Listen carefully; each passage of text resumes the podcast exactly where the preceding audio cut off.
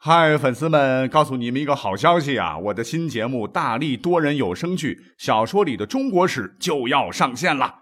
想要了解新节目或者跟我互动聊天，赶快来加入 VIP 粉丝群，入群二维码就在本期节目的声音简介中。你也可以添加我的小号，拼音大历史加三零三 D A L I S H I 三零三，然后拉您入群，我在那儿等你。管他正史野史。这里只有大历史，大力讲的历史正在播出。欢迎收听本期节目。上期呢，我们讲了三个腹黑的故事。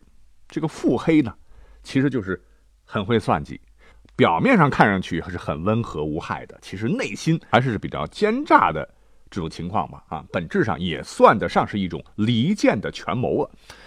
那我们今天呢，就不妨在历史的故事堆里再扒拉扒拉啊。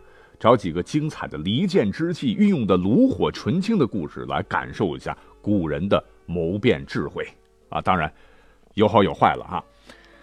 那我们先来介绍一位主人公哈，那就是春秋时晋国晋献公的小老婆，叫骊姬。别看是美女，腹黑指数相当高。这位骊姬呢，原本是春秋时期黎戎国国王的女儿，是当时黎戎国第一美女。那黎戎后来，呃，被当时的晋献公打败了。那国君为了和平啊，就把女儿骊姬和他的妹妹少姬献给了晋献公。因为长得太妩媚啊，这晚上有真功夫。骊姬是深受晋献公的宠爱，晋献公对这位宠妃也是言听计从。不久之后，骊姬呢就给晋献公生了一个白白胖胖的儿子，取名奚齐。哎，这要是女儿就好了啊，偏偏是儿子。那随着西岐的长大，骊姬的权力欲望是不断膨胀，他特别渴望啊，有朝一日自己的儿子能当上晋国国君，自个儿呢也能是一人之下万人之上。可是问题是，当时晋献公有太子了哈，那就是太子申生，那人品好，有才干，名望很高。晋献公虽然是很昏庸啊，可是，在将来继承人的问题上，他还是很慎重的，所以呢，要扳倒太子难度很大。那这骊姬呢，就思前想后，定下了一个毒计啊，想把太子整死。可是突破点在哪呢？因为骊姬长得很漂亮啊，那不妨啊，就在这上面啊，让太子的生活作风出问题。哎，话说有一天，这骊姬啊是衣冠不整，哭哭啼啼的找到了晋献公，说：“太子竟然是个好色之徒啊！啊，连我也不放过。”就在今天中午，我是好心好意留太子吃个便饭啊，谁想到这个太子色胆包天，竟然对我动手动脚啊！还说什么自古女人是父慈子受，说我爸爸死了，你不就是我的人了？害羞个啥？那要不是我拼死抵抗，恐怕早就被太子玷污了呀！请大王做主啊！晋献公起先当然是不信的哈，这不可能吧？那我儿子杀人，我能不知道？也就是敷衍几句。可是骊姬当然有后手啊，就抹着泪儿说：“大王，您要是不信，明天我和他一起游园，您站在高台上看着，哎，就知道我今天说的是真的了。”估计是夏天啊。第二天，这个骊姬就在自个儿的头上啊抹满了蜂蜜啊，和太子出游的时候，一路上蝴蝶呀、蜜蜂啊、苍蝇啊都围过来了哈。这骊姬就假意让太子帮忙赶一下这些小虫虫，太子也不知是计，就傻里吧唧的掀起了长长的衣袖啊，在小妈的旁边是肆意的挥舞。这一切都被远远站在高台上的晋献公看了个一清二楚。好小子，趁我不在这般放肆，竟然调戏起你的小妈来了！啊，气得差点晕过去啊，就要立即废了这个太子。骊姬一看，暗喜。但是时机不成熟啊，就力劝晋献公不要这样做，说太子是将来的国君，国之根本，再给他一次机会吧。这晋献公是勉强忍了，对骊姬更加宠爱了啊，对太子就开始变得厌恶。那等到公元前六百五十六年，机会终于来了啊！这一天呢，晋献公外出狩猎，骊姬就派人告诉太子说：“说你爸呀。”昨天晚上做梦，梦到了你去世的生母，希望祭奠一下他。太子又信了，就在曲沃举行了简单的祭奠仪式。那按照礼法，在仪式结束后呢，要将祭肉祭酒送到宫里去，让父亲食用，这是表达一种孝心的方式。骊姬呢，就赶在晋献公狩猎回来之前呢，在祭肉上下了毒。等到晋献公回来之后啊，想要成全儿子一番孝心，准备享用的时候，这个骊姬就假模假样的说：“说大王稍等，那为了安全，我得先试一试这个肉酒啊有没有毒啊。”就找人牵了一条狗，把肉给狗吃了。那不一会儿，狗就口吐白沫的死了。为了把这个戏份演足，让晋献公完全相信呢，骊姬又找来一个太监亲自食用。这个太监当然也就立马毙命了。晋献公大吃一惊啊！这、这、这怎么会？这骊姬立马是扑通跪地，泣不成声地说：“太子怎么这么心狠手辣？这晋国迟早是他的。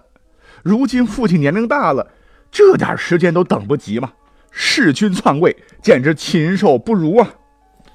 哎，晋献公这一次真是忍不了了，就立马召集群臣，当面处死了太子申生。太子是死了，可是太子呢还有两个弟弟。这骊姬是心狠手辣，想斩草除根呐，就对这个献公进谗言，说申生被杀，这两位公子恨我入骨啊，整天现在在练兵啊，一定是图谋不轨，想杀入京城谋反，请大王早做决断。晋献公再次相信了骊姬，就派人去逼杀两位驻守外地的公子。这两位公子猝不及防，只能各自奔逃，过上了流亡生活。啊，到此啊，骊姬终于是如愿以偿，让儿子奚齐当上了太子，在晋献公死后当上了晋国的君王。可是有句老话叫“恶有恶报”啊，没过多久，这忍无可忍的臣子就密谋政变，杀死了骊姬和奚齐。那这头呢，这两位公子当中的一位啊，在外流浪数十年，是历经人世艰辛呢，后来终于回国继位，短短几年呢，就使晋国重振雄风。而这个在骊姬魔爪下死里逃生的英明君王，就是春秋五霸之一，著名的晋文公重耳。那这个骊姬比较歹毒了哈。那在历史上同样还有一个朝代啊，也是用晋做了国名，那就是西晋、东晋时期了。那下面这个故事就发生在东晋，当时东晋有个名臣呐，叫温峤。绝对算得上是一个难得的大忠臣。我们都知道历史上的东晋羸弱啊，偏安一隅啊。皇帝当时是司马绍，手底下有个权臣叫王敦，骄横跋扈，权倾朝野，一直谋算着想把司马家搞下去，自个儿当皇帝。而这个温峤呢，恰恰就看出了王敦的野心，为了朝廷，他是挺身而出啊，主动放下身段，对王敦是阿谀奉承，哎，获得了王敦的赏识。历史上，这位温峤很有才啊，不仅能起草所有文书，还常常替王敦出谋划策，出了不少拍案叫绝的金点子。渐渐的，哈，让王敦把他视为了帐中的张良。但是戒备心还是有的。那话说，王敦驻扎外地，靠多年的苦心经营啊，谋反东晋的工作已经准备的差不多了。可当时的东晋朝廷呢，却是一无所知，毫无防备，这让身在曹营心在汉的温峤很着急。可自个儿身边呢，没有值得信任的人，自个儿也走不开，怎么能把王敦谋反的消息及时的传递出去呢？更何况，除了温峤啊，王敦身边还有一个心腹中的心腹，叫钱凤，人家也是很有才干，王敦对他是言听计从啊。而这个钱凤表面上和温峤是客客气气的，实际上是面和心不和，充满戒备。钱凤这个人呢，很精明，很懂得察言观色啊。那试了几次，温峤有个啥风吹草动啊，都逃不过钱凤的一双眼睛，这让温峤很头疼。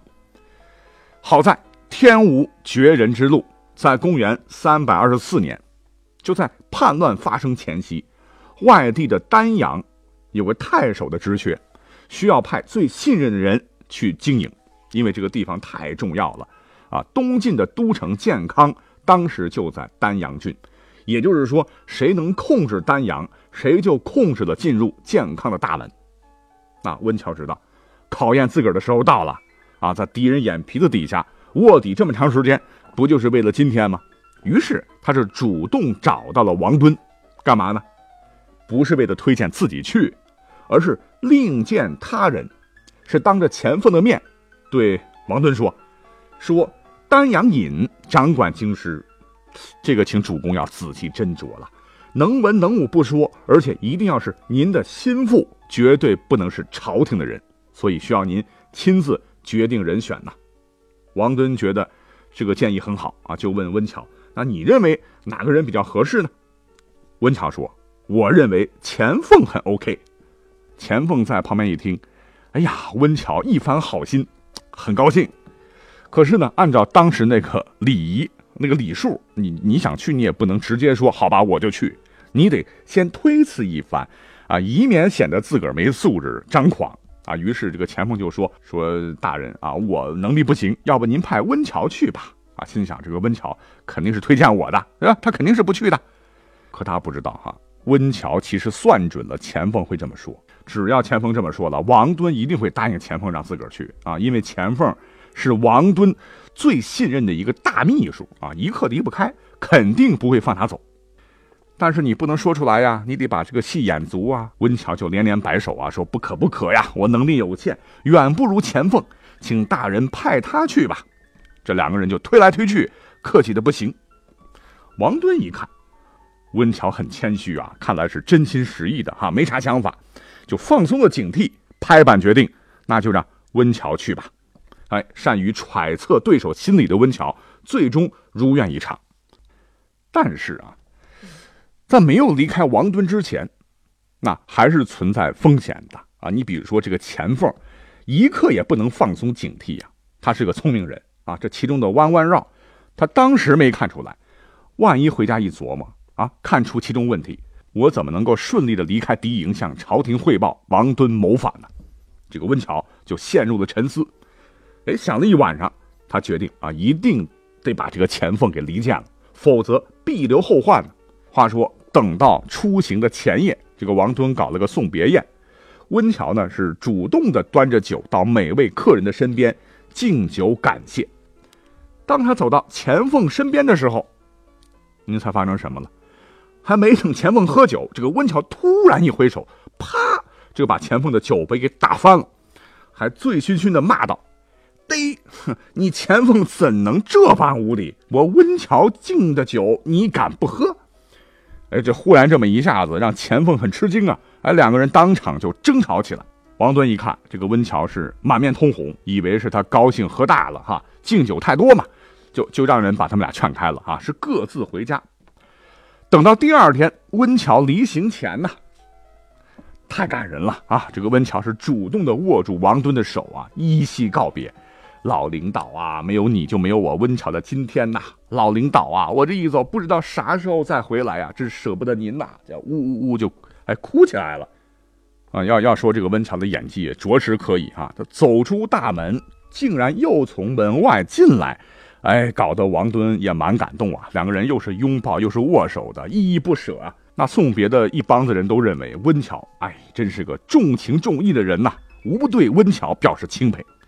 就这么一一话别，反复几次啊，王敦也被彻底的骗过去了。等到温峤出发以后，钱凤还是蛮聪明的，是思前想后，坏了，觉得这个事情事有蹊跷，就匆忙跑到王敦面前说。说温峤和朝廷的关系非常密切，而且他掌握了我们谋反的证据，又掌握了军事重地，他这一去恐怕会成我们的死对头啊！哎，这个王敦一听，恼了，啊，他说：“你这个钱凤也太小肚鸡肠了哦！人家晚上不过是喝醉了，就这么屁大点的事儿，你现在还怀恨在心，背后说他坏话，你的人品大大的坏了。”从此以后呢，王敦是不再听从钱凤的建议，钱凤呢也是有苦难言啊，只能接受被雪藏的事实。这边呢，温峤终于是逃离敌营啊，一到建康呢，赶紧面见当时的晋明帝司马绍，就把王敦的阴谋是一五一十的给朝廷讲了。